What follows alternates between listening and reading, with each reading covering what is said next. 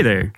Before we start this episode of Jackson Film Club, the podcast, we wanted to let you know that if you like what we do and you want to support us, you can make a one-time donation using Venmo at J X N Film Club, or you have the option to make uh, recurring donations by visiting our Anchor profile at anchor.fm slash JXN Film Club.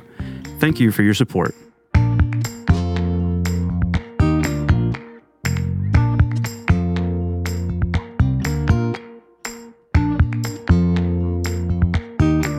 What do the Titanic and Sixth Sense have in common?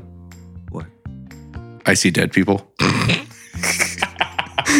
Wow, that is a fresh joke. Too soon. Too Very fresh. funny joke. Welcome uh, to Jackson Film Club, the podcast. I'm your, one of your hosts, Sam Grave. I'm joined by one of my hosts, Michael Lamb. And we're we have a great episode for you tonight. Uh, we're joined by... Michael, throw it to him. Well, we're Someone. here today with David Lewis and Micah Smith to break down David Lewis's top twenty favorite movies. Break David down in the process, right? Oh, David, no. We're not here to break you down. We're here to build you up. Oh, I love that. Thank and you. Then break you down. Okay. David, why don't you it. give us a, a short intro about yourself? Oh, um, I am a lifelong Jacksonian mm-hmm. and avid film... absorber, I guess. David has a whole closet. I have a whole movies. closet of movies. Whoa. Yeah, D V Ds, uh, Blu-rays. Um, yeah. It's, V H S's? No, I don't have any V H S's. That's a good question, though. But um, yeah, it's a l- rather large collection. Um, and I love going to the movies. And I have a lot of favorite movies. So it's hard to pick like twenty favorite movies. It is very hard. Yeah. You know, it's just... And on and off over the years, you've had, like, Movie Night Mondays. Oh, that's true. We did used to do Movie Night Mondays. We went through the whole Marvel series at one point. Uh, that was before my time, but... Well, then everybody was like, we don't want to do movies anymore. Well, then we started watching good movies, because you showed we me did. Whiplash Whoa. for the first time. You showed me uh, Spider-Verse for the first time. That, really? Was that your first time seeing it? It was, yeah. I guess because it's kind of a recent film. Well, I mean, along those lines, why don't we just go ahead and dive into the top twenty? Yeah, yeah. What is one of the films in your top twenty? Uh, Spider-Man Into the Spider-Verse. There we go. we'll wow, start there. What a transition. What a great film.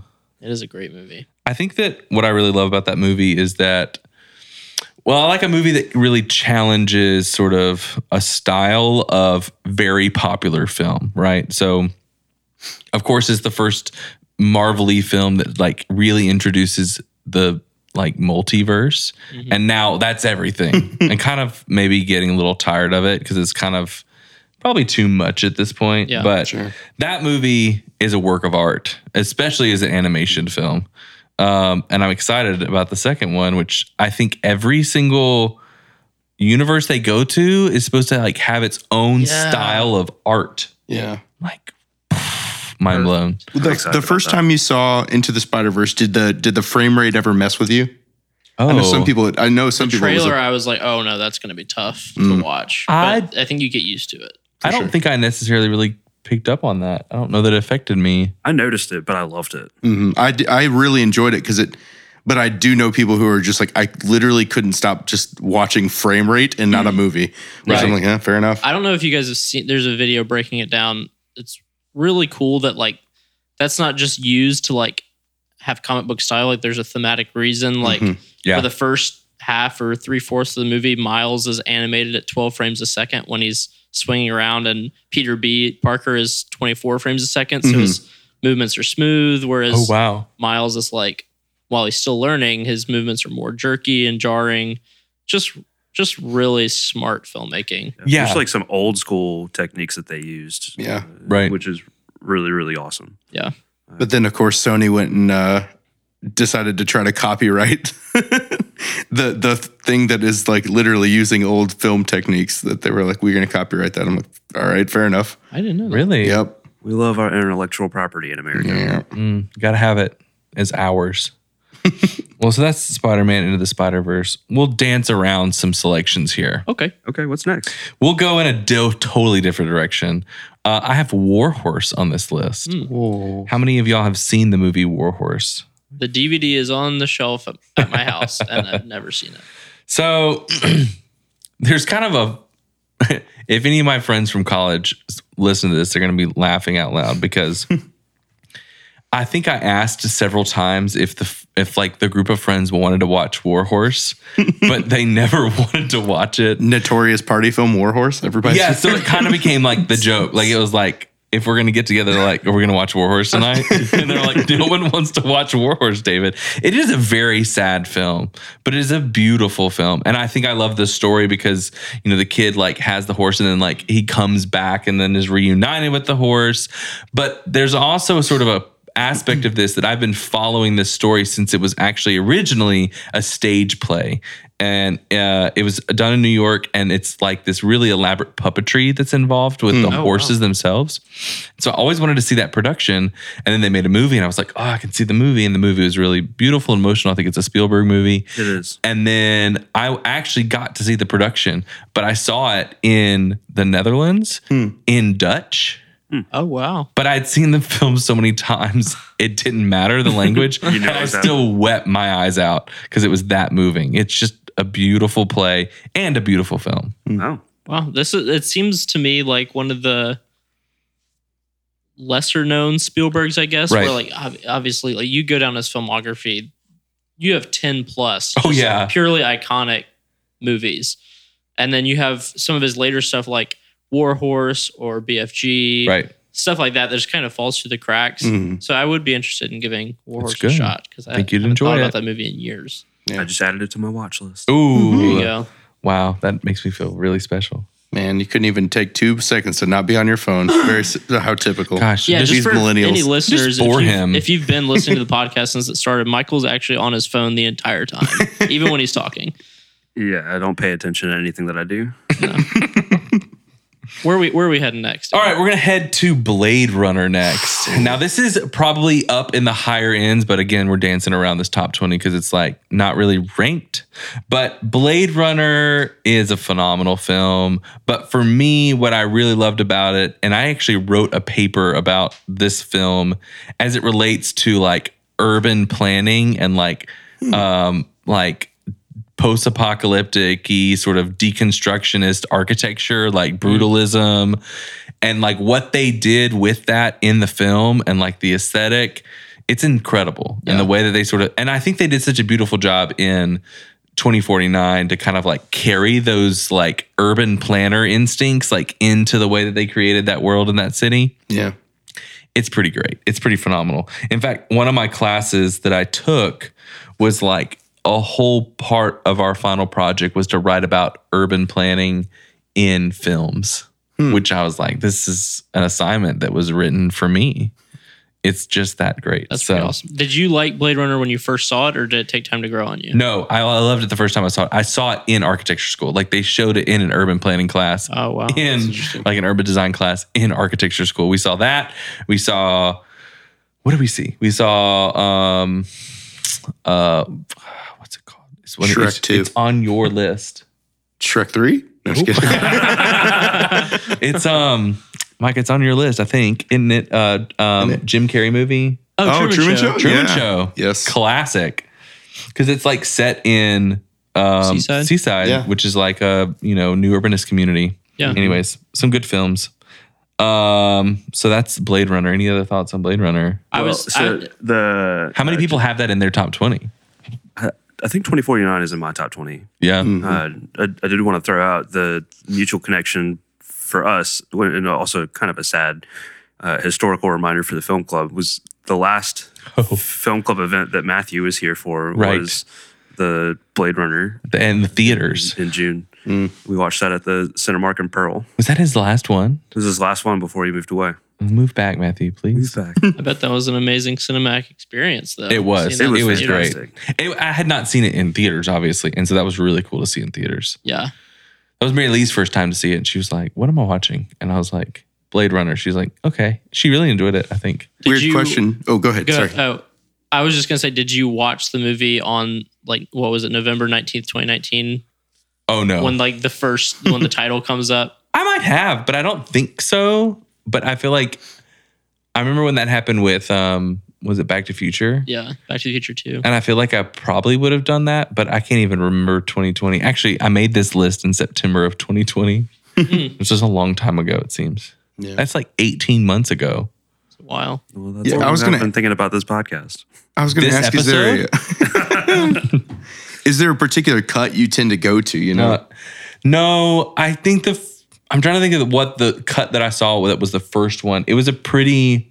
Like, our architecture professor had, like, you know, craft curated this selection of films mm. for us. So I think it was a pretty selective cut, but I just don't remember which one it was. And I haven't seen it that many times to really... What did we... We watched the... Which cut did we see in theaters? Was oh, it, it was final. the final cut. Yeah. yeah. I've only ever seen the final cut. I've seen it twice. The first that's the, time... The I one was, that's on H B O Max, too. Yeah, the first time I was I was a little... I guess I was just not expecting what it was. Right. Um, and then the second time, I really leaned into it a lot more and loved it a lot more. I still have issues with it. I'm not a big fan of the Sebastian character. Um, I don't love the uh, Deckard and um, Rachel like, right. relationship. Right. Mm-hmm. Um, so there's there's not like one big thing that I don't like about the movie. There's little things I don't like, but overall... You're talking about the origami? Impressive. Little things? What do you mean? That's like, I, I but yeah, all the like Blade Runner, Blade Runner stuff I love so much. Like yeah. what it's known for. Right. So good. It yeah. is great. Oh, I mean, in twenty forty-nine, the soundtrack is good. Oh, yeah. Yeah, it is really good. I mean, yeah, I'm I'm kind of in the same boat where I appreciate a lot more about it than I would say that I, like, I love the movie itself, but there's so much about it. It's just a beautiful looking film. So you just... Like, you really can watch it to just go, I don't know how they did this, and it's magic, which is, oh. like, that's good cinema to me. Oh, yeah. Definitely. Speaking of great soundtrack. Oh, come on. Um, Lion is on my list. And oh. the reason that this is on my list is because there's several movies that, like, no matter how many times I watch it, I will weep in. And I think that there's some sort of... I mean, my if you're into the Enneagram, my Enneagram is two, and so I feel things very deeply. Um, so I love to cry in a movie. But I think that the story of this film is really powerful. And I think that it's, like, it's a very simple film. Like, it's not, you know... I wouldn't say that every single aspect of it is outside. I wouldn't say that, like, the acting performances, like, blew my mind or anything. But as far as just a film that's, like, something that if it were running on T V in twenty, thirty years, oh, I guess whatever we're watching at that point, some form of streaming. Your eyelids. Um, yeah. You know, it'd be like, I would totally sit down and watch this. This is such a great, or, like, show my kids this movie because it's just such a great film mm-hmm. as far as the story and the, like, the emotions of it. It's really sad, though, because, I mean, he does go back at the end, but that's when he... Spoiler yeah. alert. That's I've actually never seen it, I was so gonna, I was yeah, looking okay, I'm not going to say yeah, anything about it. I was going to ask, like... Have you seen it? Yeah, I was going to okay. ask, what gets you emotional? Is it, like, the... Because the... It's not super, a spoiler to say that he kind of gets lost, the, the right. character gets lost as a child. Is that the stuff that gets you, or is it the end that gets you? I think the, the end definitely gets me. Yeah. And I think that this isn't... Mm, I don't think this is going to spoil anything, but he sort of, he gets separated from his family. That's like the yeah. story. But if you, like, I have another movie on here that has to do with family separation. It's not that there's been that, like, my family's very intact family, but I think there's something about that sort of idea of, like, this family sort of being ripped apart by some sort of natural disaster sort of occurrence, or that's not necessarily the case well, here. It's nobody's fault. Something that's nobody's mm-hmm. fault. And then you sort of rip something so emotional apart, and then you're trying to spend your life rebuilding it, or, like, trying to spend the length of the movie finding that is always very compelling for me. I think mm-hmm. also part of it is watching that and knowing that it's a true story, but also, like, right. this kind of stuff happens every day. Right. And that's terrifying and right. super sad. It is super sad. Uh, but it's also, I think that they just do such a, the movie's very delicate in the way that they portray all of that. And they do a great job of kind of going back and forth with you keeping up with it. And then the, the piano soundtrack with it is just spectacular. So I, I study to it. I actually don't know if I was meant to watch it this way, but mm. the... Backwards? uh, While hanging upside down? Yeah, I'm actually not... I don't really have a sense. It's been so long since I've seen it. I don't know how long the first part is when he's a child, mm. but there weren't subtitles mm. whenever I watched it. So oh, I, yeah. I had no idea, like, what anybody was saying. Oh, wow. But the Did whole, you so watch the whole it time, in India? I, I, I just felt lost. Oh, yeah. Hmm. Oh. But it really worked for me. Okay. Because yeah. it got me into that space. Like, because I didn't, I, I the whole time I was like, I know that Dev Patel speaks English. Like, so, so somewhere uh, along here, somewhere along here. And he has an Australian things. accent. Yeah. Uh, so there, it was an interesting experience, but hmm. I, I, I, for some reason, just didn't have subtitles. Mm-hmm. Interesting. It's a great watch. Yeah. Beautiful movie. Very minimalist. Yeah, I agree. Very emotional. Uh, very emotional. But uh, uh, you you kind of brought up the other family separation movie. Yes, but I want to save it till the end because oh. it is definitely a top film mm, okay. for me. But we'll get back to it. But another good soundtrack movie. Easier. Also, I think when I I'm looking back at my notes of when I made this and I like gave it sort of categories like best cinematography or uh, guilty pleasure, best visual effects, but. Great soundtrack and best cinematography goes to The Secret Life of Walter Mitty. Oh, I thought mm. you were going somewhere else with that.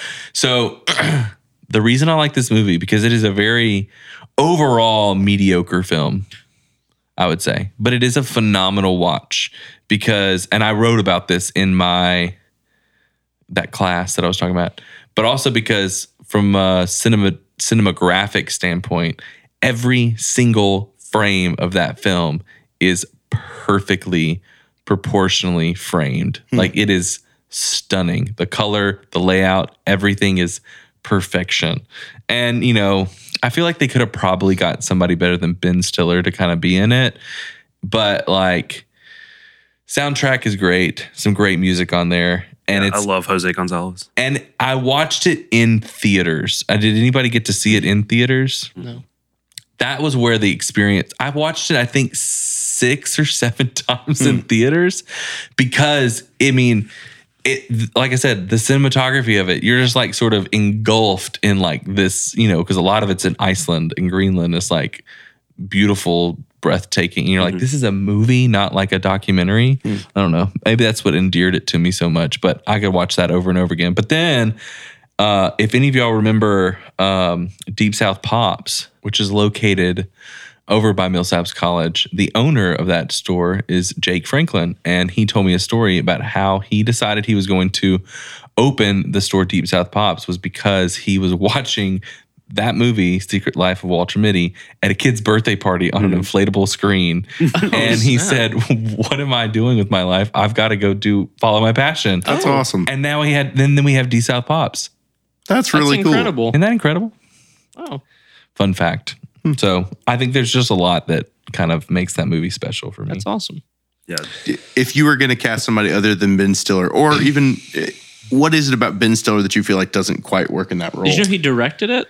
I did not know I that. I did know that, yes. That's kind of crazy. I didn't. Mm. I think that that may be where the disconnect sometimes is. I don't know that I've seen like a movie that's starred in and directed by someone that's like, that'd be a good podcast episode. Oh, mm. movies that are starred in, and dir- yeah, like There's Bradley Cooper them, but, in yeah. *Star Is Born*.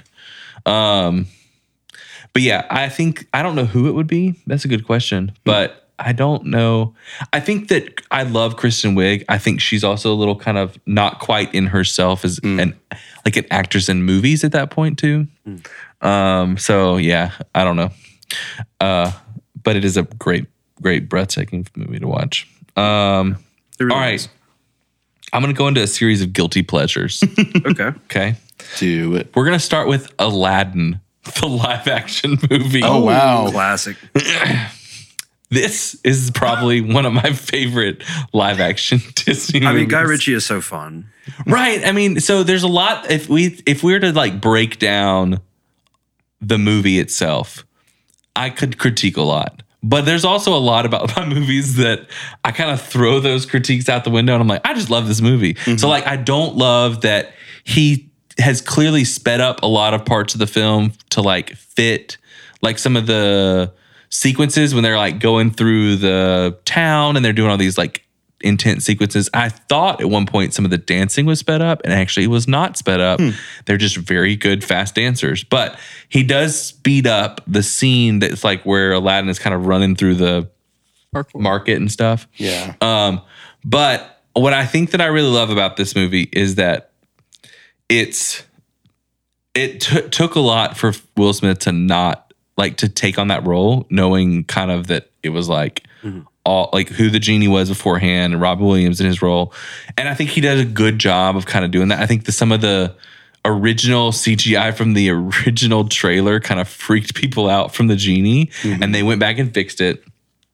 But this is a movie where I remember walking out of it and my wife and I were like, this is a movie that we would be okay with watching over and over again when we have kids. Mm-hmm. Because I think that there's something to be said about how much like parents have to watch movies over and over again with their kids. Like I'm just seeing all these like TikToks and things of people like people who now know every like line and chore- choreography to like, you know, we don't talk about Bruno and like they're oh singing it over and over again. And I'm like, you know, that's a part of parenthood. Yeah. We almost exclusively talk about Bruno right now. Right. Yeah. So it's like, I feel like if, if we can go ahead and find those movies that we cherish that we could watch over and over again and stomach over and over again, that's not Frozen, then uh, that's on the top of the list. Yeah. But I also, I'm a big movie music, I'm a big musical fan. Mm-hmm. I'm a big movie musical fan. And so some of the arrangements in there, like I did not like a lot of the arrangements in the Beauty and the Beast live action. I thought they just kind of butchered uh, Be Our Guest. I felt like it fell totally flat. But when they do that Prince Ali number in Aladdin, and it's like, he kind of like, he builds it up and then they're like, okay, we're going to wait for like the Sultan or whatever. And then they kind of break it down. I think I like got chills up my spine and leapt out of my seat oh. because musically it hit a really strong note for me.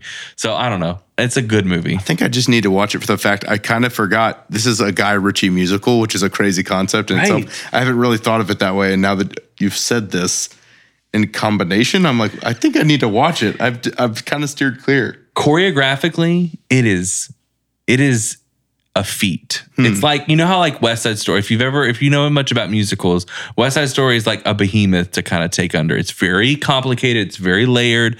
The music rhythms change every five measures. It's nuts.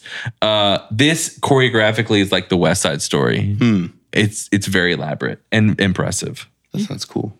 That's Aladdin. I don't, that, that took me completely off guard. Sitting here looking at your list, I was like, oh cool, he's got Aladdin on there, thinking it was the animated movie. Yeah. So it took me off guard. That's well, interesting. I, the animated film is like number one. Well, like not number one, but like one of the top five animated movies yeah, of all amazing. Time for me. Like Lion King, Aladdin, Toy Story. Well, we'll get to Toy Story in a minute. That's my but childhood. Yeah, yeah.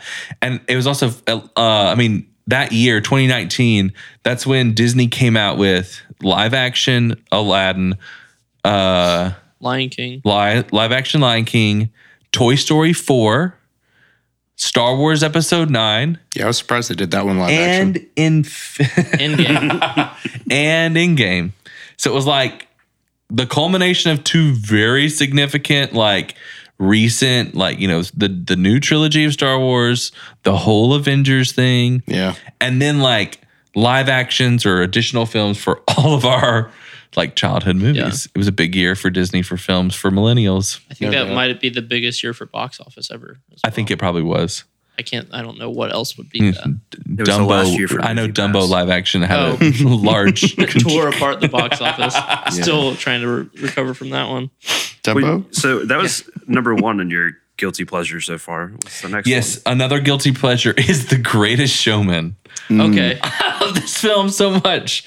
It, um, You know, again, movie musicals, and I could I, like the the music duo, the music duo that did this show did Dear Evan Hansen. They did um, they did a song, a new song in the new Aladdin. They did that additional song, mm. um, and they've done a couple other things. I think they did um, the what is it, a, a Christmas Story, the musical. I think they wrote the music for that. Uh, mm. They're a really cool duo for like songwriting duo. Um, and I think they did La La Land. Oh, okay. They did the music for La La Land. Um, I guess it's just kind of par for the course for my selections. Yeah. Um, I think that, you know, it's a it's a guilty pleasure movie, but I think that it hits on every note. And I think it was such an unexpected hit. Like, people didn't really know about it. It's a totally new concept for a musical. It was kind of a big swing for them to do. They had, and I watched a lot of the, um, I don't know if y'all have seen any of the behind the scenes um, uh, like videos of kind of how they made it, because they had had Hugh Jackman come in and he was like signed onto the project, and then he had to have like, I think a, some skin cancer or something moved, removed from his nose mm-hmm. before they were pitching it to these big executives in New York. And they had a bunch of the different actors. It was not Zendaya and it was not uh, Zac Efron at the time. It was actually Jeremy Jordan, who is in, if you've seen The Last Five Years, the movie with Anna Kendrick, cool. He's in that. He's a musical guy. Or Cynthia Erivo, if you're familiar with her, she's kind of coming out as kind of, she's been recently nominated. She was in um, Harriet. Mm. She was Harriet Tubman. She got nominated. She's she was Aretha in the yeah, National Geographic that's special. That's what I was thinking of. She's going to be in Wicked. Anyways, she they were they were the other, the other two roles, and they were performing something. And I think Jeremy Jordan sang for Hugh Jackman because he couldn't sing because of his nose injury or whatever. And so, but he was still there. And so, like I think he read through the parts, but he couldn't sing because of how much it used the upper part of his like face. Face, yeah. So they're they're singing the, this big number. I can't remember what it was. Um, the big last number, and it kind of builds. Well, like Hugh Jackman gets up. You you can watch the video of it happening, and he gets up and he starts singing in the middle of it, like with it, and he like takes over singing it. But like everybody, you can like see the pain in his face when he's doing it. But he's like there for the performance, mm. and like everyone, there's not like a dry eye in the whole room. I'm like, wow. That is such a cool moment. Like, and because it's totally like, you know, they're just recording on their phones for like these executives. And I think that's what sold a lot of these executives on the movie was because of, they had this really cool emotional, you know, selling moment with the with the production. But I think it's a good feel-good musical, but total guilty pleasure. Yeah, I think it's a super, it's very like digestible. Right. Anybody can watch it and like it. Right. Um, I do think it's funny that the whole movie is about like, no matter what you look like, you can be accepted. The three main actors are Zac Efron, Zendaya, and Hugh right, Jackman, like right. the most attractive humans on yeah. the planet. But yeah, it, I watched it in class. There's also uh, a lot of like year. issues around like the way that I think uh, the um, B T Barnum treated people. Yeah. yeah, the the kind of concept of like, no, I'm trying to create a family for us all to be accepted was like very much not true. Yeah. Yeah. Yeah, well, we're I just do think a movie's that. a movie, though. You can yeah, you can right. separate. The guilty pleasure, you just ignore what you want to ignore. Yeah, ideally, you don't go to your musicals to learn the true history of the world. Right. um, okay, I'm gonna get one kind of out of the way because I think it. I feel like I want to explain it because I don't. I'll just get to it. The movie Manhattan. Has anybody seen it? Made in Manhattan. Nope, just Manhattan. Just it's a Woody Allen film. It's one of his kind of ones, kind of like probably the top of his list of what he's known for. I starring Woody Allen. No, uh, yes, actually, and who else is it? Meryl Streep in it? Diane Keaton. Diane Keaton. That's who it is. Meryl Streep is in it. Yeah. Um, that's a I huge do not already. Woody Allen is problematic, but specifically, what I love about this film. And at the introduction to the film, like the first ten minutes of the film, is just shots of New York City in black and white set to the New York Philharmonic playing Bohemian Rhapsody, hmm.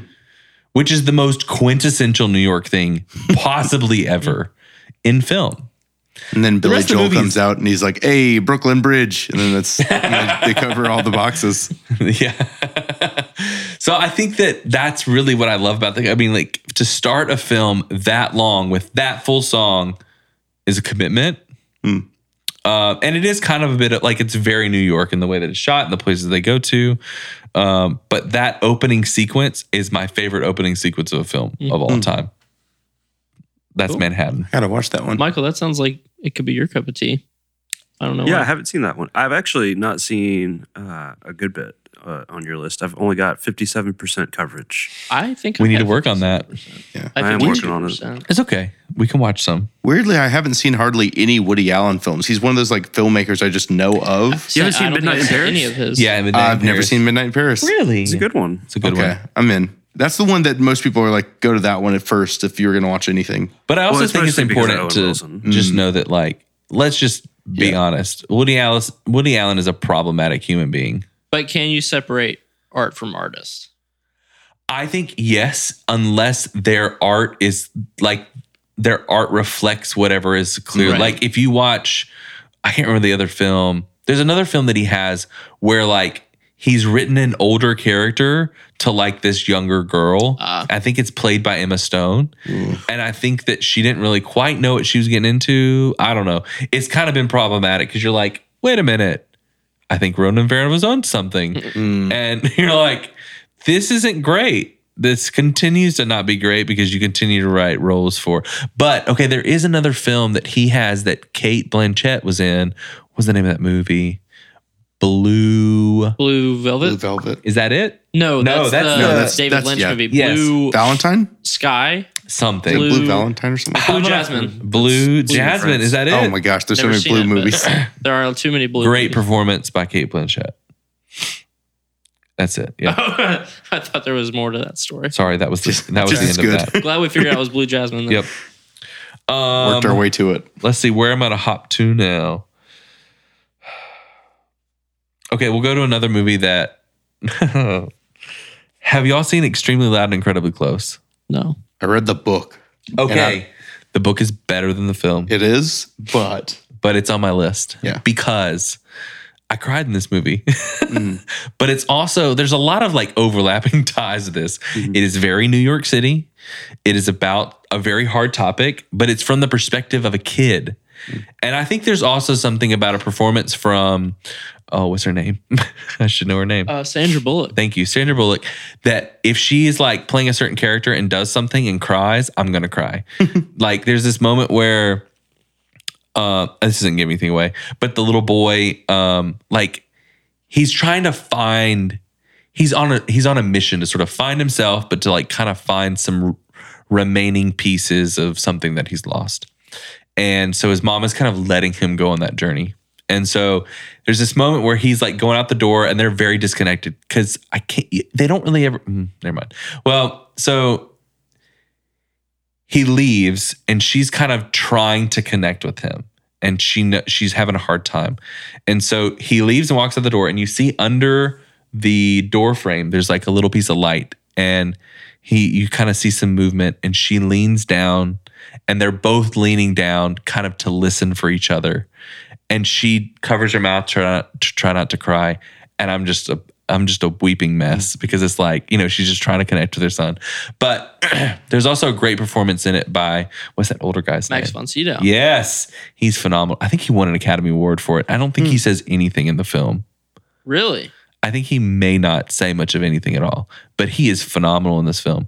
And um, it got like, a lot of people didn't really like the movie because I think it just doesn't like, it doesn't like, it does, the story arc just doesn't quite catch right and it doesn't land quite right, but I think the the way that it tackles such a hard topic and from the perspective of a kid, and it sounds like that's from the way the book is, I just I really love this movie. And I can I watched it with my dad and movies. I think we both cried. It was so, one of those where the story is is almost not entirely the point and it is like very right. introspective. So I, it was one of those as soon as they said they were developing it into a film, I was like, I don't. We'll see what happens. So I think some of it is like, I don't. I don't think they did a bad job of of adapting it. I just think it's hard to hard to do. It's just hard. It to, is hard to do. Yeah, like um, any William Faulkner book. Mm. Who did those? James, James Franco. Franco. Did y'all see any of those? I auditioned for one when I was reading. Yeah, I saw the premiere of As I Lay Dying. Yes, was That's that the split one? For. Was that the split screen one? I don't know. I never saw any of them. One of the films is entirely in split screen. One of them is entirely split screen. Mm-hmm. And it's very hard to watch. I saw it. Sounds classic James Franco. Yep. I saw it premiere at Speaking the Lyric in Oxford. Wow. And then afterwards, we went to William Faulkner's grave, which was just appropriate. So Wow. With James? No. You and James walked over? Yeah, we did. No, that's the story I'll tell. Pay your respects. um, okay. Another controversial pick. My wife does not like this movie. The Way, Way Back. Hmm. I really can't explain this movie and why I like it. I think that there's, I think that I like the actors in it and I like their performances because I don't know, maybe this is when I really kind of like caught on to like Toni Collette mm-hmm. and like who she is. Because if you've ever seen The United States of Terror, Uh, it's like a three-season show that she kind of got founded in. And then I love anything. Oh, what's the other actress's name in it? Um, Anna Sophia Robb. No. Allison Janney. Allison yeah, Janney. Yeah. I love Allison Janney. I think that I wish that she was my aunt or something because she would be a great aunt. Um, but she is, they're both phenomenal actresses. And I think they're both great. And then Sam Rockwell kind of has this sort of side role in it. Yep. And he's kind of, he's this, he's this like, is he like run the like water park? Yeah. He is sort of like the, that weird role of like, not entirely man-child because he has some responsibilities, right. But also. And he has those responsibilities. Yeah. He, he owns them. But also is a little bit of a, a kind of likes the persona of the slacker a little bit. Yeah. It's, it's, it is interesting. And of course, Sam Rockwell is just good and everything. So. Right. He just and he's great. Married to Maya Rudolph, yeah. who is. Like pregnant, the character is pregnant in the film, and they like uh, run this like Martha's Vineyard, like tiny, um, like water park, and the kid like kind of finds himself in this community, and I think that's part of it is just like this kid who's kind of like just figuring out who he is, but all these wild characters around him because mm-hmm. I mean the adults are just insane. I think that like there's just all this drama of like. Who's and I think is there like is Steve Carell? Steve Carell's in it, Carell's in yeah, it as Carell. A stepfather, and his performance is great because he plays this like subtle. I'm trying to be fatherly, but also that kind of like I, I have this weird alpha male persona, despite right. being he's Steve Carell. Like he mm-hmm. looks like Steve Carell is Steve Carell, and yet he sort of has. He just does a great job of playing that. It's and an it's interesting the, energy, and it's kind of the first time that he starts to like I guess. Tiptoe into like villainy yeah. in his roles because hmm. like you know he kind of went full villainy with especially with like the morning show in Foxtrot Foxcatcher right Foxcatcher I saw Foxtrot I saw Foxtrot I saw Foxcatcher at, at a theater in New York where like they were allowing like SAG act like SAG members to screen it. I don't know who was in there. It was dark, but um, it was a good film. But um, yeah, I think that there's a lot to be said about the performances in that movie and kind of these wild characters. And I think I love a movie that has a, a bigger cast that like may be known, but like it's not trying to be some super ambitious thing. They're just these kind of crazy characters. I think this is the the second film where Steve Carell and Toni Collette star. Uh, this is the second film to appear in a top twenty list. The first one being oh. Little Miss Sunshine mm-hmm. yes. on Mary's list. Ah, which is a great movie, and they're great together. Great movie. Okay, where should we head next? Hmm. We haven't talked about the Lego movie yet. We haven't talked about the Lego movie. How much? Am I going like way over time? Uh, how are we doing on time, Brennan? Can't hear you. He said, "Hold on." He wasn't at his computer right when we demanded him to be there. You dingus! What's the word y'all are using? I was just about to say that. Oh, goodness. Yay. Okay, cool. Okay, cool. I know. Uh, well, how many movies are we in so like far? Hit uh, uh, let's see. One, two, half, three, four, five, six, seven, eight, nine, ten. I'll We're stop ten. Interjecting. My bad. No, no, you're fine. I no, no, just, we're doing great. I just yeah, need to pick fine. It up. Okay. I will go with... We'll wait for the Lego movie. Okay. I'm going to go with the word for best visual effects for Life of Pi. This movie is stunning. And maybe a lot of these also have to do with when I saw them originally in theaters because mm. I just love the theater experience.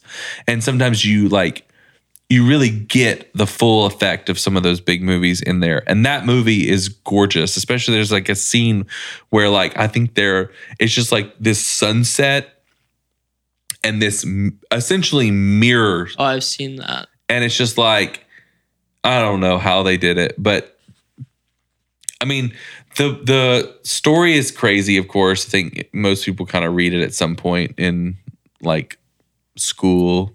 I don't think I read it. But um, the story is what it is. And I think they did a good job with it. I think, you know... I think a lot of people were expecting more out of it, but I think it is something that people revisit later and be like, this is a really great film. Hmm. Uh, I, I'd be curious. I haven't watched in a while. I'd be really curious to see how those visual effects stand up watching them now. Because mm. I think sometimes when it comes to a movie that's like very heavily reliant on visual effects and what it does, sometimes it falls flat when it becomes very C G I because visual effects and advancements in that from like a Star Wars or Blade Runner like sort of perspective still translates because they're very physical sort of effects. They're special effects. They're yeah. not necessarily C G I visual effects. So those still stand out because they they carry over. But I think sometimes, especially when you go watch those early Star Wars episode one, two, and three, you're just like, what were we thinking again? And why do we think this was so cool? Or when you go back and see some of those other films, you're like, we thought this was the best thing ever. Yeah. But I'd be curious to see how that... I think maybe... this. I mean, I haven't seen Life of Pi, but I remember the talk of like, oh my gosh, you got to see this tiger. Mm-hmm. I think maybe what it is is not so much that like it's the best C G animal ever in a movie. Um, I think maybe it's that it, it was like the first photoreal animal. Right. So at the time it was like, this is crazy. And it probably still holds up. It's just that we're more used to seeing it now, even with the live action Lion right. King, like Lion King, the new Planet of the Apes movies. Like right. it's become more commonplace, but in twenty twelve, when it came out, it was like, is that a real tiger? Right. Like, I don't know. Well, and I think that they do such a good job too, because like the setting of this film and like the way they shot, like the they pull in sort of the surrounding as well, helps make it not just about like the tiger or the animals. It makes it about the setting just as much. And so I think that will probably help it in the long run because you're like, it's just gorgeous film. Oh. Sorry. Um. Okay, now we're going to go to, um, sorry for the long pause. We're going to go to the Tree of Life. Mm. Ah, the Tree of Life. Okay. Is that Darren Aronofsky? Mm. Terrence. That's Terrence no, Malick. Terrence oh, Malick. yeah, yeah. This is probably the most quintessential Terrence Malick film because... Has everybody seen it? Has I have not. I would. I really wish I had watched it before this. It's been on my watch list for literally years. I, don't I know gave why this I movie to Michael for his birthday, and I said, like, I want to watch this with you because this is a movie that I like to watch with people. Oh, did you say that? Yeah, and then discuss it with them. Uh, well, I've only seen it the once. Um, I didn't realize that, but oh, uh, it's okay. I, I watched the director's cut, which I didn't I know there were multiple cuts. Was. Uh, It was like forty-three minutes longer. Yep. Probably uh, oh, is it the cut that has Sean Penn in it?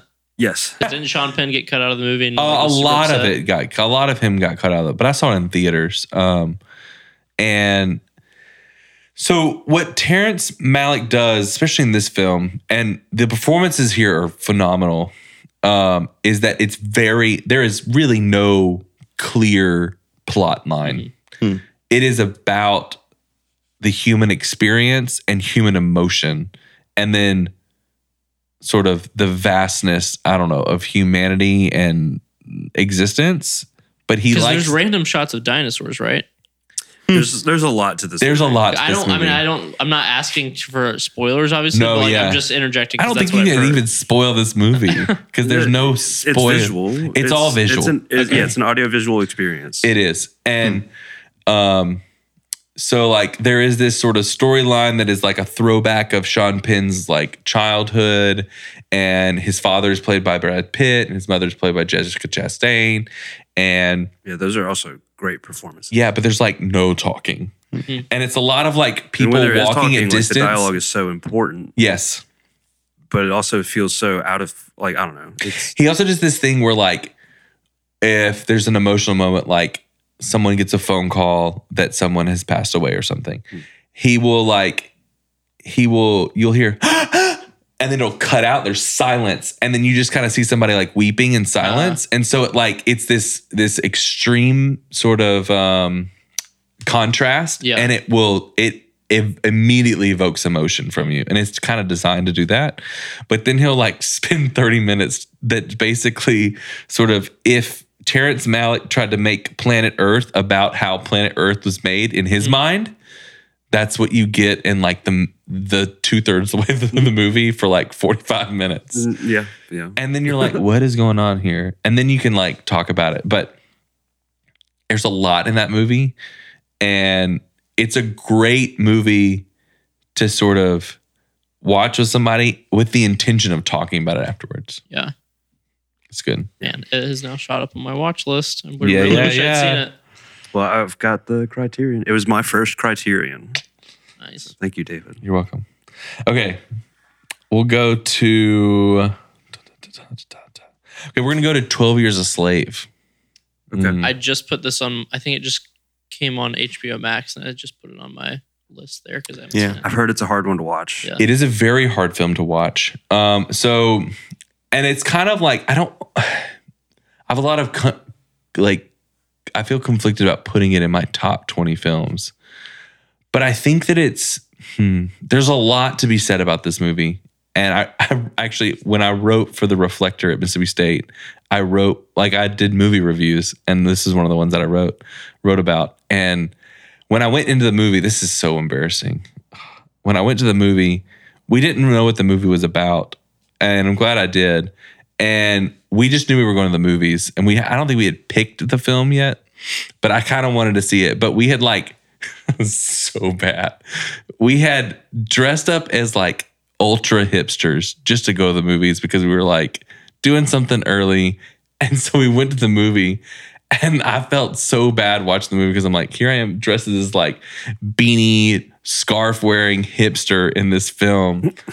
But uh, that's the most embarrassing thing I've probably ever done. But the movie itself, he, does such a great job of telling a story that hadn't been told, like this sort of experience of slavery in that sort of context with as much visual and emotional sort of emphasis like it did, mm-hmm. with as much star power as it did in a bunch of different contexts. And so they touch on a lot of different types of um, con- like different situations.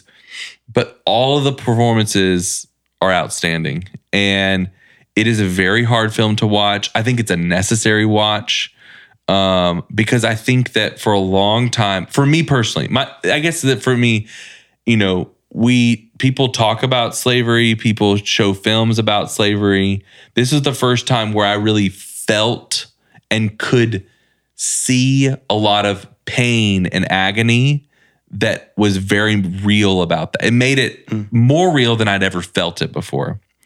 And I think that that's such an important part of sort of specifically growing up in the South, like your understanding of that context and, and another person's journey and what they know. And they, uh, cause it's not like that's the first film that's ever really done that. That's not groundbreaking, but for me, that was what that experience was. And so, to kind of match that with the sort of respect and and craft that they that um, Steve McQueen put into that film, I went into it because I was like, I want to see this really supposedly well-crafted film. But it took me on this like sort of very emotional and educational journey personally that sort of changed the way and opened my eyes to something I hadn't seen before. Mm. And I love a film that does that. Um, And I think it also introduced us all to Lupita Nyong'o, which we're she all... She won for that, right? Yeah, she did. Um, that oh, we're that all... Was, that was kind of her... That was her breakout role. Wow. Man. I feel like she's disappeared. I, I really want to see more of her. She's one of my favorite actresses. Oh, she, she was in this she, really cute Zom rom-com. I knew exactly what you're... As Little Monsters, I think? Yeah. Yeah. It's not great, but... It's not great. She's good in it. She performs uh, Taylor Swift covers on a ukulele wearing a yellow dress for like kindergartners. Yeah. It's so cute. I also really liked, uh, anyways, no, very, that's totally an aside. Yeah, she's great in insert it. Aside. She's yeah. I think it won Best Picture. Not Yes. It yeah. Did. Interesting. Um, what's also, I, you know, there's just, I can't, I don't want to say too much because I don't want to speak into that space because I don't know anything. But mm-hmm. as far as film goes, I think there's a lot to be said about the way that he approached the film, what he did with the film, the where it's shot. Like the setting is very perfect. It was shot in Louisiana, and um, a lot of the imagery is very metaphorical. Um, when they do these sort of shots of the like the Louisiana swamp and like the sunset and the sunrise, and yeah. Anyways, yeah, Steve McQueen like lets things linger in a way that. I don't know. It, it like imbues things with more meaning. Yeah. It's just kind of one of those filmmakers. He takes it to the level where it's when he wants you, he really takes you to an uncomfortable place mm. because you need to be uncomfortable about it. Mm. Yeah. Um, okay. Something lighter. Um, let's go to my favorite Marvel movie, Black Panther. Mm. I think that this film is... It's probably one of my top favorite. I mean, I'm a massive Black Panther f- fanatic. I have like a Black Panther Funko Pop. I've got a pop. What I, I used to have a great iPhone case. I have um, the Lego, like uh, Black Panther Lego man. I've Did got this predate poster. The movie, or was it the movie? It's kind of got you into the character. I had gotten in the character a little bit before, hmm. not as deeply as I had post the movie. Yeah. So, and I didn't really know what to expect with the movie. But I, I, I, I'd gotten into it kind of right before he was introduced in, what was it, Civil War? Mm-hmm. And then Civil War, I was like, I need more of this. And then I got really into it right before the film, and then saw the film in theaters four or five times at least, and then was just like completely engulfed. And like, I think that the world of Wakanda is fascinating to yeah. me. It's, again, urban urban planning perspective. I'm like, I need to know more. I need I need a book on the architecture of Wakanda, mm. like ASAP would be great. Um, but I think that as a as a Marvel film, it also like broke form a lot because it was like this incredibly well done uh, like standalone story that didn't really rely on anybody else character-wise, because now they have to have somebody else in it. And it was just, and it's also obviously a major cultural phenomenon moment, and like it just like blew up and was everywhere, and it has its own sort of cultural significance. But I don't know, there's something like very electric about the the sort of world of that, and the way that that um, they were able to just kind of explode that and just kind of take it to these new levels, and yeah. like. All these new creatives were involved in the process that had never really gotten sort of this level of involvement at these high levels, these big productions, and to introduce them into that was really powerful. But I think there's something to be said about taking risk in sort of being like, you know, with the creative process and being like, we're going to put new people in these spaces that aren't your typical cinematographers or your production designers or costume designers, and... and give them that platform because they're going to step up to the plate. Yeah. And everybody did. And it was, it paid off. And it's a phenomenal film. I mean, there's there's truly no way we would have like a Shang-Chi if, if Black oh, Panther right, yeah. did not hit in the way it did. Right. So it, it really did, like, even though they, you know, it's not like every Marvel movie has been like, great, we totally learned our lesson and want to make interesting things with creatives that belong in that space. But like, but it does come through sometimes. And I truly don't think we would have that if Black Panther was not so successful. Right. And I think that it's just, so that's a great point, because so this is, I, I like, hmm, I'm very into Disney. If you don't know me, very into it. It's a little much sometimes, but that's okay. But I, I'm fascinated in the way that the business is like run, and like I also like Disney World because of the way it is, again, urban planning, the way that they've like built a city, it all makes sense. But they have this new C E O that nobody likes. His name is Bob Chapek, but people respell his name and it's Bob Paycheck, but that's okay. But he came in at the beginning of the pan- like when in March, when the stock market crashed, Disney said, huh, let's swap out our C E Os because we'll just ride that that dip down and just let it come back on up, because the guy before that was Bob Iger, and he was sort of this very Walt-esque, charismatic figure. He has written a book. He's he's with running for president. He's just like very larger than life. And he's the one who bought Pixar. He's the one who bought Marvel. He's the one who bought Star Wars. He's the one who bought twentieth Century Fox. He made a lot of good investments for the Disney he's company. He's made Disney what it is today. Exactly. The sort of new golden age. He's kind of made all these, you know, live actions. I mean, they're just turning them out, but not lately. New C E O, not so great. Anyways, so the new C E O was talking at a, this, I promise this comes back to a place. Oh, you're good. Um, He was talking about um, like how the company needs to be focused on data and all this stuff, and like data-driven, data blah, blah, blah, blah, which is stupid. A company that's based on storytelling and taking risk does not need to be focused on data only. So in this meeting, he was pitching all this stuff about we're a data-driven company, tech-driven, whatever, whatever. Then Bob Iger, so like the guy who just left, comes in and speaks about how it's important to not rely too much on data, because had they not, we would not have had Coco, Black Panther, or Shang-Chi. Mm-hmm. And he was just basically saying like, you need to be able to take these risks. And I think that's a great point, because I feel like there's even still more risk to be taken, because there is such a desire, such a Crazy Rich Asians is another mm-hmm. great example of just like, there's this electricity around, you get these cre- you know, creatives who don't get these platforms because they're not chosen, because quite frankly, they're not white, or they're not the ones that have just had the opportunity to do that. And you get them in that space and then they just blow your mind, because they're phenomenal people and they're phenomenal creatives.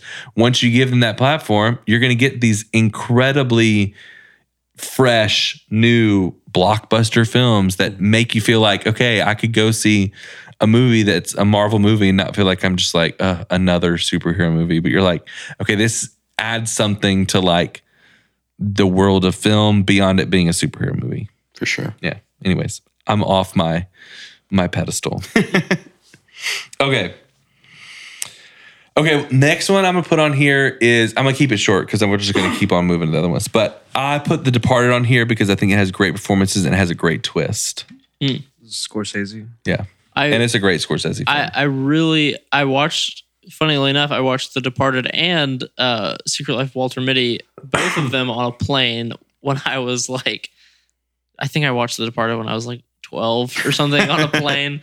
Not ideal situation. No. I also probably couldn't follow it very well, so right. It's one I need to rewatch. But yeah, Jack Nicholson is pretty terrifying in that one. I just imagine like a twelve-year-old you just going, "I'm not a cop." Just over not and over a cop. It's my brother-in-law's favorite line. He quotes it a lot. Um, hey, Will. Um, okay, let's move to. Okay, this will be my top five because we got five left. Nice. Um. We're going to start with Toy Story. I'm just going to put all the Toy Story movies in there. I'm a sucker for a Toy Story movie. I had a Woody doll as a kid that my mom gave away or threw away, and it was devastating. And it wasn't until college that she got me a new one, or right before college, because I was a senior in high school when Toy Story three came out, which is when Andy goes to college. Yep. So yeah, wow. yeah, it's perfect. And also very emotional. And I was like, I don't want to give all my toys away. My mom was like, don't leave, please. Here's a Woody for you. I have it. It's in my office. Um, nice. Yeah. Um, I'm a sucker for Toy Story. I just think it's a phenomenal, I don't know. It's just a top film. There's sure. not much more to say than that. I think Toy Story Two and three are fantastic. Mm-hmm. Four is pretty good, pretty darn good. I think there's a lot of great elements to the way that kind of just like, it's not Toy Story. It kind of took a different path a bit. Um, yeah, that's all I got to say. Toy Story is great, yeah. I did get to tell Tom Hanks, thank you for Toy Story once in my lifetime. So that was really special for me. In said, person? Yeah. Thanks. I saw him in a play in New York. He was in this play called Lucky Guy, which was Nora Ephron's final play she Whoa. ever wrote. Yeah. And he was playing in it, and I was like, I gotta see this. And then I was like, I gotta get to the stage door. And so I like made it there, and I was like on the side, and I was like the first like person that he would see, hopefully. And he got a, I've got a photo. Somebody took a photo for me. Um, it was so funny. So I was like, you know, I had my playbill, and he signed it. No, he had a post. I have a poster. It's in my office, and he signed it. And I was like, Uh, I grew up on Woody, and I just wanted to thank you for like, you know, you had a large role in a, like a lot of the films that I grew up in. He's like, thank you. And then somebody was like, please sign my Polar Express D V D. And everyone, everyone there kind of like looked around. They were like, wow, that's a, like, I don't know that I would have gone straight to Polar Express. Just on a quick aside, because that reminded me, uh, Bruce Willis was recently in Mississippi shooting a movie like yes. a couple months ago. Uh, a friend of the show, Mark Goins, uh, was working in an office just off the street. Uh, they were giving Bruce like a towel or something because it was pouring down rain to like wipe his bald head off or something. And Mark, being the just hilarious goof that he is, said, uh, "I loved you in um, Over the Hedge." Where very, I, I just think that's very so that, that's great. That reminded me of that. Can I tell? Can I tell one of those that is somebody yes, else's yes, story? Yes, because I've got okay. another one too. So. Uh, A friend of mine was in New York, sees Kevin Bacon across the street. It's Mick Parsons. And he sees Kevin Bacon. First thing that comes out of his mouth is, "Hollow Man!" Just in the distance. And Kevin Bacon goes, "Yeah, it's a good movie." And Mick just goes, It was weird. okay, I had, okay. This is probably my most embarrassing moment of my life. I'm at thirty Rockefeller Center. All right. And I'm walking up. Have y'all ever been to thirty Rock? And it's I've like, never been to I New York. I just now found out when you said that, that thirty Rock was yeah. thirty Rock. thirty Rock. Yep, yep. I had also, no idea. Number one T V show on my list. If we were going to do top oh, twenty yeah. T V shows, show. thirty Rock is number one. Dude. Um, so I'm at thirty Rockefeller Center. And I don't remember, I think I was there by myself because I was visiting a friend in New York. And so it's a beautiful building and it's like all connected underground, which urban planner, love it. It's great spaces. It's a theme here. I walk up, I walk up these stairs because it's kind of like a lower floor and then you go to the main floor. I walk up these stairs and I bump into this short man and I look and it's, no, it's Lorne Michaels. Oh, oh my God. I was about to ask, did you and see I Lorne said, Michaels? I said, oh, wow, it's you.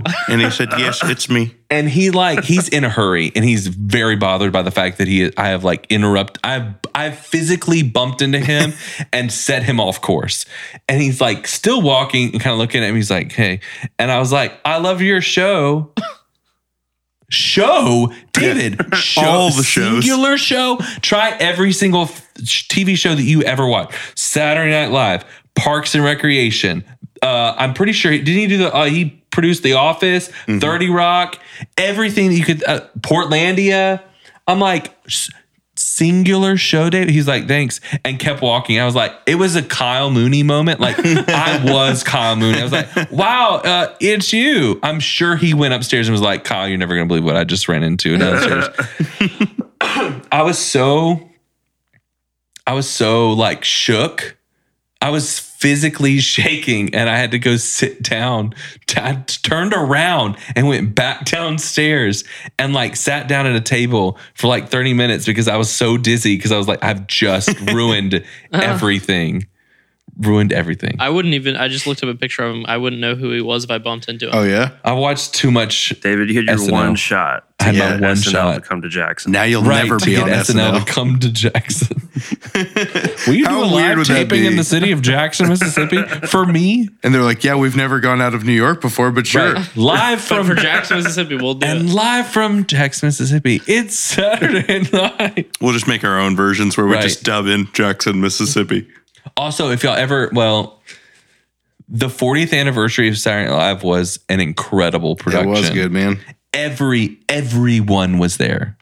Everyone was there. Name a famous person, like a really famous person. Uh, Jeffrey Epstein. Okay. Albert Einstein. M- might have been there. um, like Tom Hanks, Beyonce and Jay-Z, Rihanna, uh, Prince, like everyone was the there. The artist formerly known as Prince. Right. So different people. Have y'all ever heard like, well, okay, I should probably get it back on track, but there's a great story that Jimmy Fallon tells about that night, the after party of that fortieth anniversary. That's pretty legendary about how Prince was there. And there was like, it was Paul McCartney, Jimmy Fallon, Miley Cyrus. They were performing on stage and somebody said, Prince is here, like in the audience. And like, he said that the, like the crowd parted ways and he floated to the stage. He said, and he got up and they played a song together. Crazy. It was like, he is a prince. Anyways, make way for Prince. That all came from what like, movie did I say? Toy Story? Yeah. yeah. You know, Toy Story. Just Lorne Michaels. Just going to bring it back. Um, okay. Uh, my next one is going to be uh, film that I always cry to, The Impossible. Have y'all seen this movie? I've never seen it. Mm-mm. I'm not going to say anything about it. Except it's great. And I cried. And it's probably Tom Holland's breakout performance, in my opinion. I've been Tom Holland since day one. He's like nine years old in this movie. Bring on the waterworks. Yeah, he's great. Ewan, Mc, uh, Ewan McGregor and Kate. Naomi Watts. Naomi Watts, thank uh. you. Um, phenomenal. Phenomenal film. Bring a box of tissues and watch it. That's what I'm going to say. Awesome. Just because a lot of it has to do with like, I don't want to spoil anything. So it's like a prequel to Spider-Man, though. It is. Uh, yes, it is actually. I thought a pre- it was a Mission Impossible prequel. Oh, actually, the alternative name is, is Spider-Man, um, The Impossible. Nice. No way, Impossible. Impossible. Okay. I just gotta have home. Never mind. Where to next? I'm gonna pick. I'm gonna pick La La Land. City of Stars. Yeah. All right, La La Land, City of Stars. Uh, great movie. Coloring, cinematography, performances, music, um, urban planning. A love letter to a city, Los yeah. Angeles. In fact, so after the movie, my wife and I saw this movie in New York City. We saw it at the Alamo Draft House in Brooklyn, wow, which is always a great experience. We had been snowed in, and we had like Southwest couldn't get us out of the city for another two days. Man. So we had to figure out what to do. We had a friend that let us stay with him. And uh, we went to the Alamo Draft House and saw La La Land for the first time. And it was a cinematic experience, and it was phenomenal. And so then afterwards, we like in April of twenty nineteen, yeah, we went to Los Angeles, and Like, it was, we were there for my wife's birthday. And so I did a whole, like, La La Land tour yeah. day. And we rode the uh, little tram, the, the like, that goes up and down the hill. Yeah. And then we went to... Um, Did you go else? to the observatory? It was closed. Mm. It was such a letdown. We were going to... Because I was like, I can also go check it out because it's a planetarium that has to do with my day job. Uh, and it was closed. And it was such a let. That was the one place we didn't get to go to. But there yeah, it was takes a bunch forever of to clean the ceiling after everybody's been walking on it. Right. right. Uh, yeah, dancing around on top of it. Um, great film. I had a friend who we put on La La Land. We were just hanging out one night, and she goes, "I don't like this movie. I don't like how how the colors are." Really? And I was like, we all were just like, "What are you saying right now?" Huh. I think that that year that film was brought to you by colored bulbs. And colored fabric. Yeah. Well, like, just think about it. Moonlight and La La yeah. Land, yeah. I feel like, are both yeah. about just replacing L E D bulbs with blue and red yeah. and good, green. A and good purple. Year in colored bulbs. Right, right. It's just brought to you by Philips Color Hue Bulb. That's a sponsor for Jackson. You yes, know. It is. It would be nice. This yeah. next episode is brought to you by Philips Bulbs. I'm sure that's how they want to be referred to. Philips Hue lights are, are what run my, uh, my my living room yeah. entertainment stuff. But that production is, I mean, it's great. Oh, the scene uh, uh, at the Overlook at Golden Hour. Yes. Yep. The fact that that's practical. Right. That, was, that wasn't like a green screen backdrop. Right. Oh I think gosh. that, in, and then the whole first scene on the highway and the fact they shut it down yeah. for so long. I just, I want to go watch it now. Yeah. Yeah. I know, I, I back, we kind of go back and forth about like John Legend's character, but I'm like, no, it's kind of perfect. Yeah, because like the, the the scenes where like they're doing their concert are like trashy, but like it's supposed right. to be that way. It's, it's like, supposed, I don't yes. like watching this. But right, you're like, does he know that it's kind of like self-aware? That like, stupid is he hat self-aware? that he wears during the photo that oh, Ryan yes. Gosling wears in the photo shoot looks like it was like three dollars. Right. See, okay. As a musician, I know so many people who have literally been picked up exactly that way, whereas like, we're going to tell you what you look like, and you're going to go play with this guy who's touring right now and doing big stuff, and it's going to be great for your career. But it, then you just look at your friend and go, what in the heck happened to you? Right. It's oh, pretty wow. It's pretty realistic. Wow. It's it's bizarre. I don't know. We're all here to look at you and tell you that you've done that as a yeah. musician. Uh-huh. I'm just kidding. No, I have no sense of fashion, so no, I'm kidding. They'll need they'll need to help me out with that.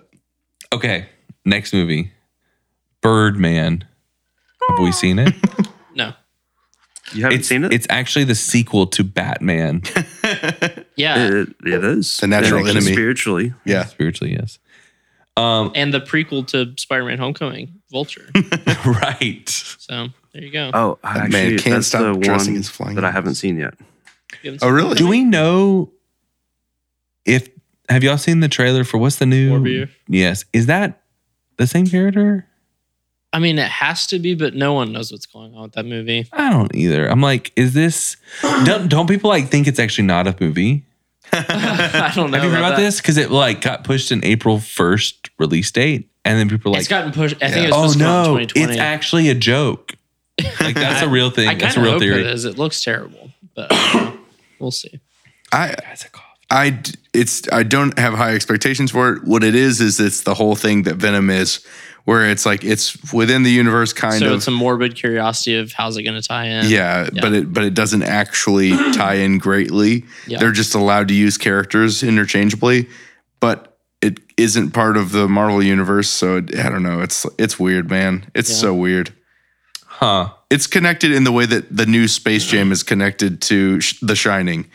They're in the same universe right. somehow. Somehow. Oh, oh yeah. Streaming verse. Serververse. Yeah. The serververse. That's it. Anyway, just, Birdsman. So Birdsman. Birdsman. Mister Michael. Great King. Film. Have you seen it? I have seen it. Uh, Michael? I have, yeah. What are your opinions on it? Uh, I'm not the, the, the biggest fan uh, of...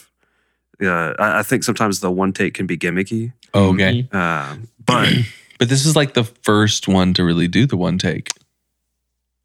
Is it? That's not necessarily true. Well, not like the well, first maybe one. One of the first like mainstream. Like, yeah, right. I would say that's yeah. what I mean. It's like it was the kind of got a lot of attention its for it thing yeah. at that time. Well, I know it's not the only one take uh, on, on your list, and I think yeah. the other one we'll get to, and I, I think the other one is is a oh, much yes. better example mm.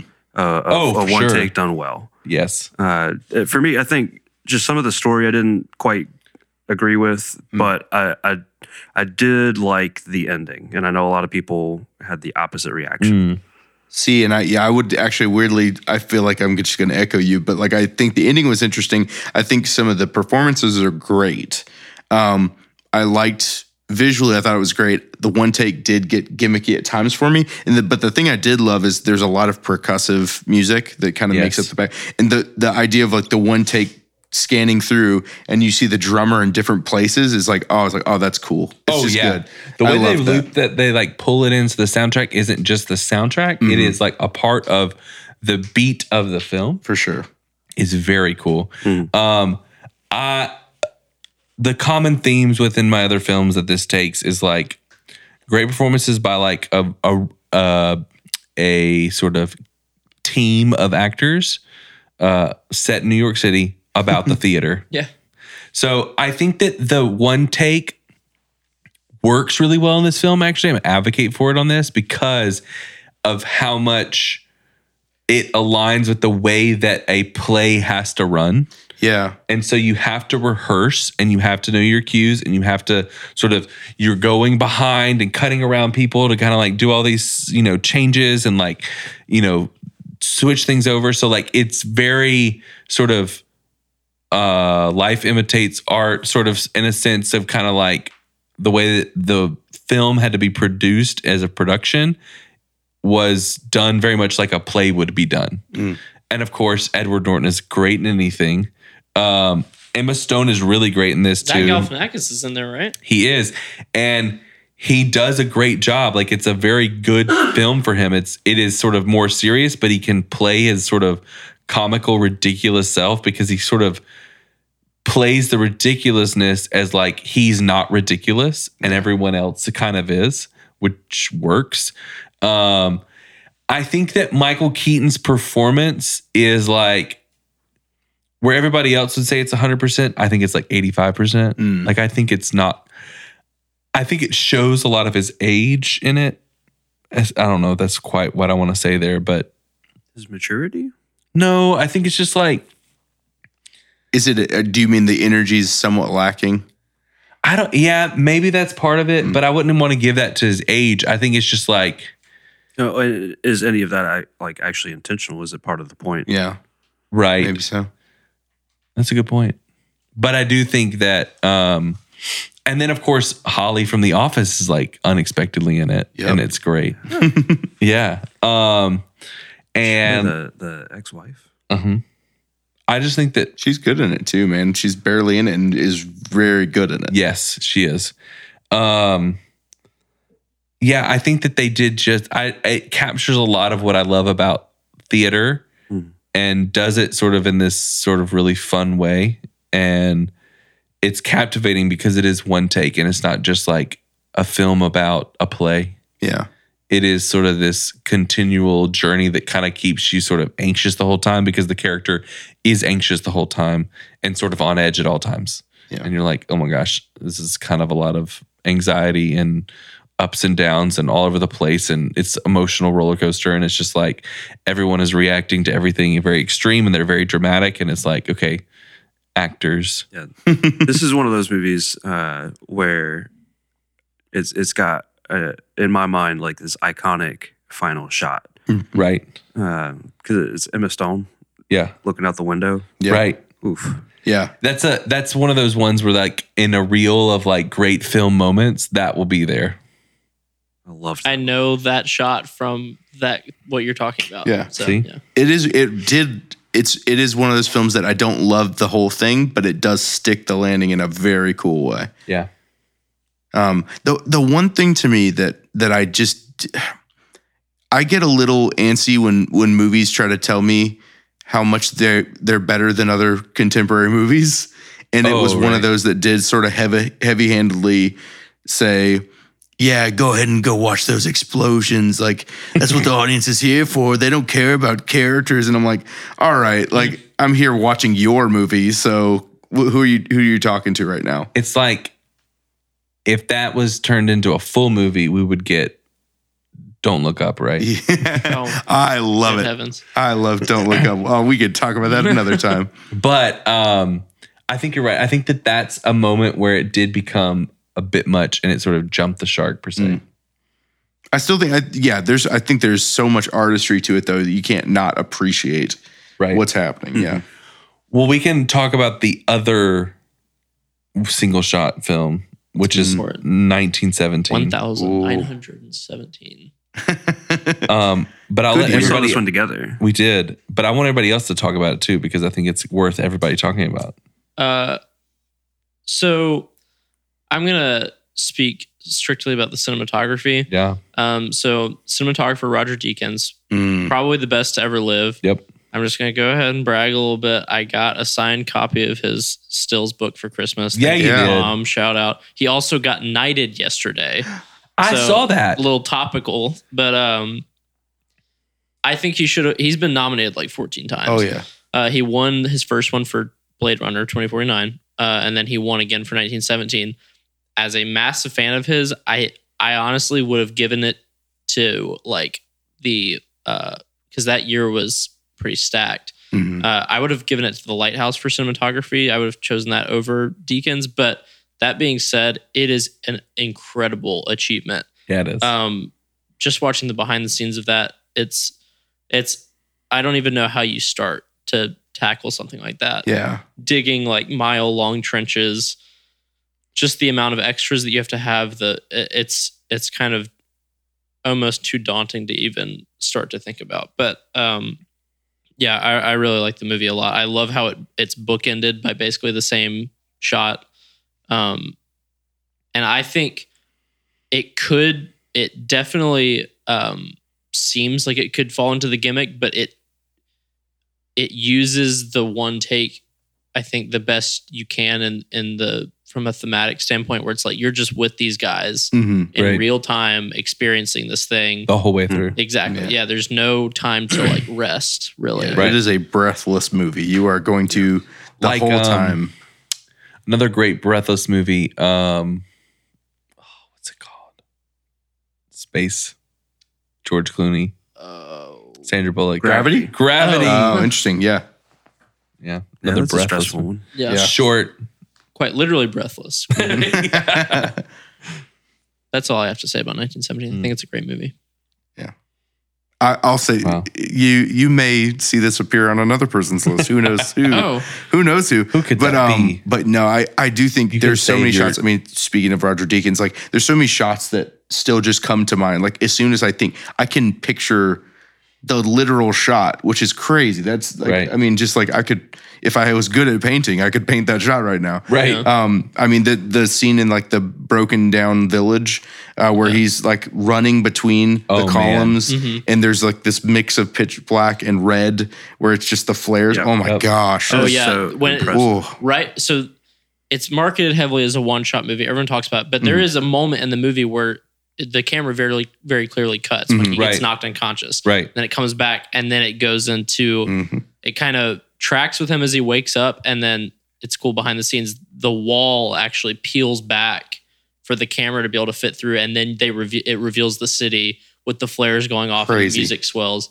It's insane. But also, I just want to touch on the scene after the whole crazy... You've just watched this guy run through this city, getting chased by soldiers, go into a river, almost drown, mm-hmm. and then he comes out, and you hear the soldier singing in the woods, and he just wanders into the woods and sits down.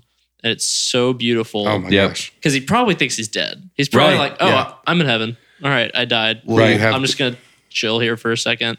Yeah, it's You've so got great. that river of bodies that he's going through, and then you have that, like, yeah, it's like an ethereal singing through the woods that he just like literally looks like a ghost, super pale, just the all the life drawn out of him, and he's just walking through. And it's... Oh my gosh, it's just a, such good filmmaking. Yeah. That, I I always get me. chills. I always get chills when he uh, just decides, like, I've got to run for it. And he gets out of the trench and is running, mm. and the explosions are happening, mm. and he's running into guys, and the music. I just, I get chills every time. It's yeah. so great. More on that in a future episode. Yeah. I'll try not to repeat the things that we just said. uh, my final movie. The best for last. Ooh. The Lego Movie. Let's go. Yeah. Everything Lego. is awesome. And everything is awesome about this movie. Michael, you mentioned that you had a bit of a moment. Do you want to share about that or no? Why you had that moment? Uh, yeah. So the I, I've only seen the Lego Movie once. Mm. Once.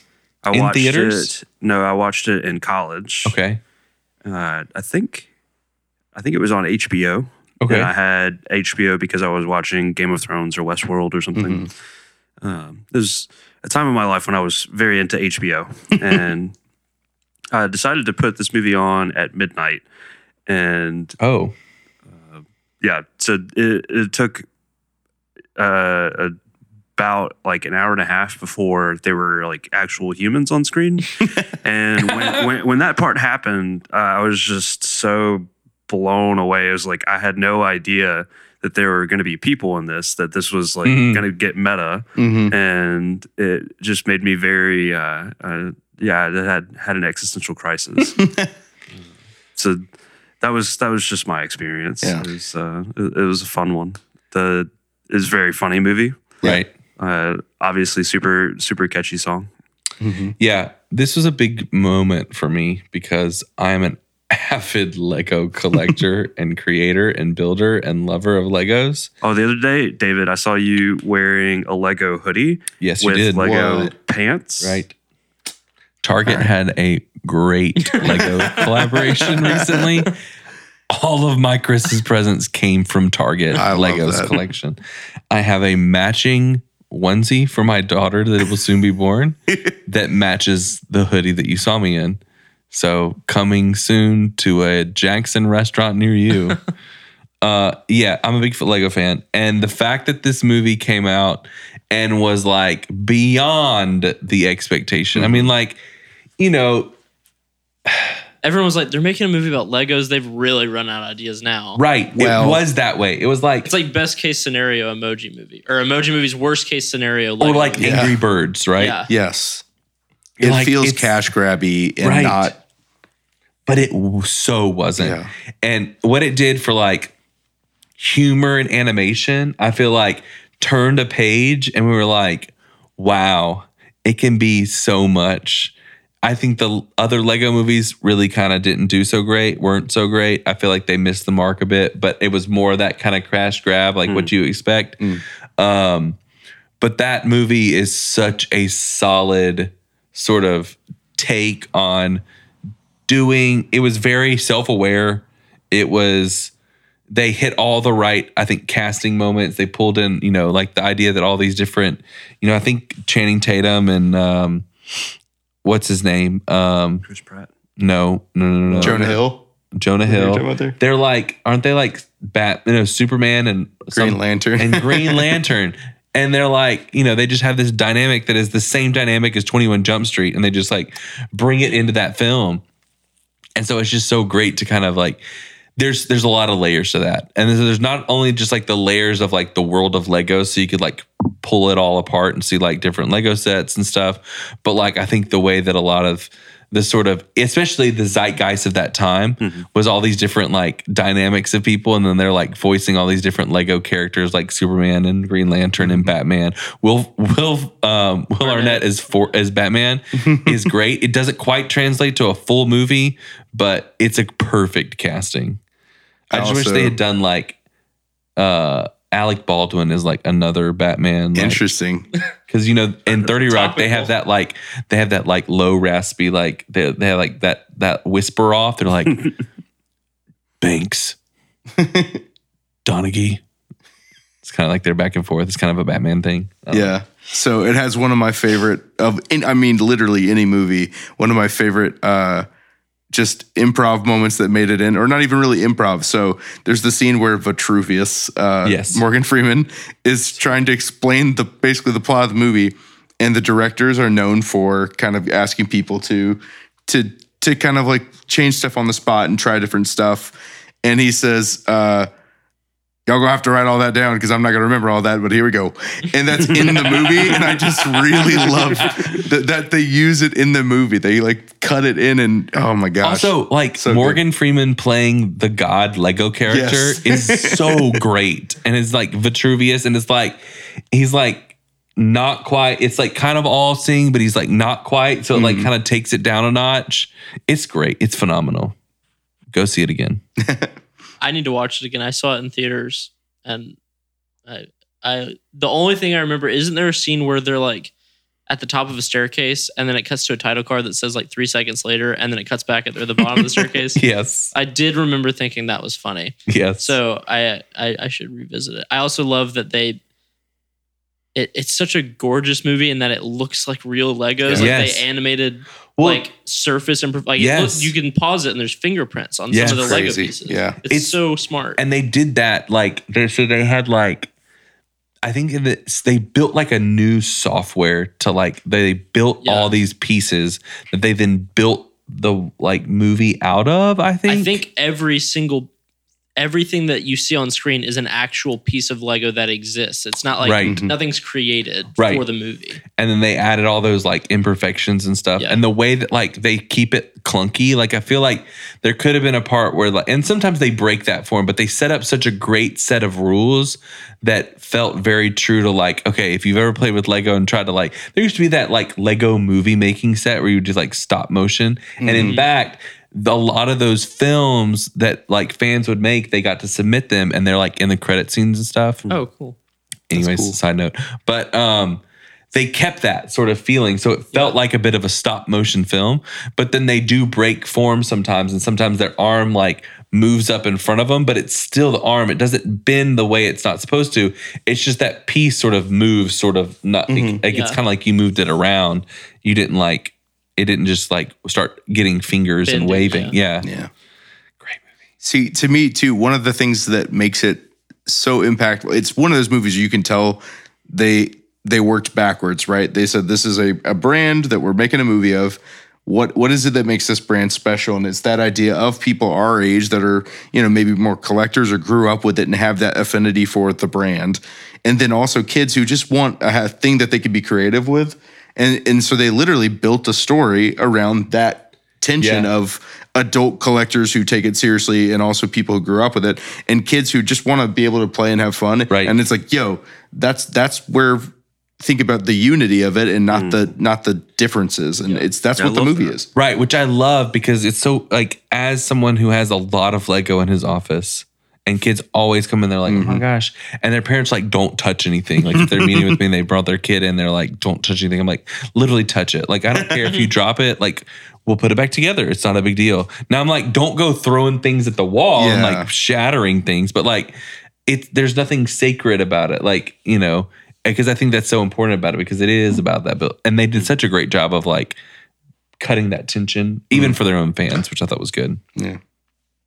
I'm gonna go home and build a Lego set. That so. Sounds awesome right now. I literally was thinking, I was like, I want Legos. Well, boys, this is frankly, this has been a journey. If I can just be honest with you guys, we've ranged from dark, dark dramas to the absolute delights of childhood innocence in the Lego movie. Um, I can't think of a, a better place to end, frankly. That that is well, the end uh, of my list. David, David, do you have anybody that you need to give any shout outs to? Um, my wife, who is at home, very pregnant right now, who allowed me to come record this, but also is uh, an avid movie watcher with me. One of the first times we went to the movies together as very much friends, we went and saw Man of Steel, mm-hmm. which was an utter letdown. I'm telling you, I had such high expectations for this film. I was like, it's going to be the Terrence Malick of superhero movies. That was marketed. It's how it was marketed. I was like, I was trying to get this like, like glasses that were like Clark Kent, like, I don't know, Warby Parker glasses or whatever.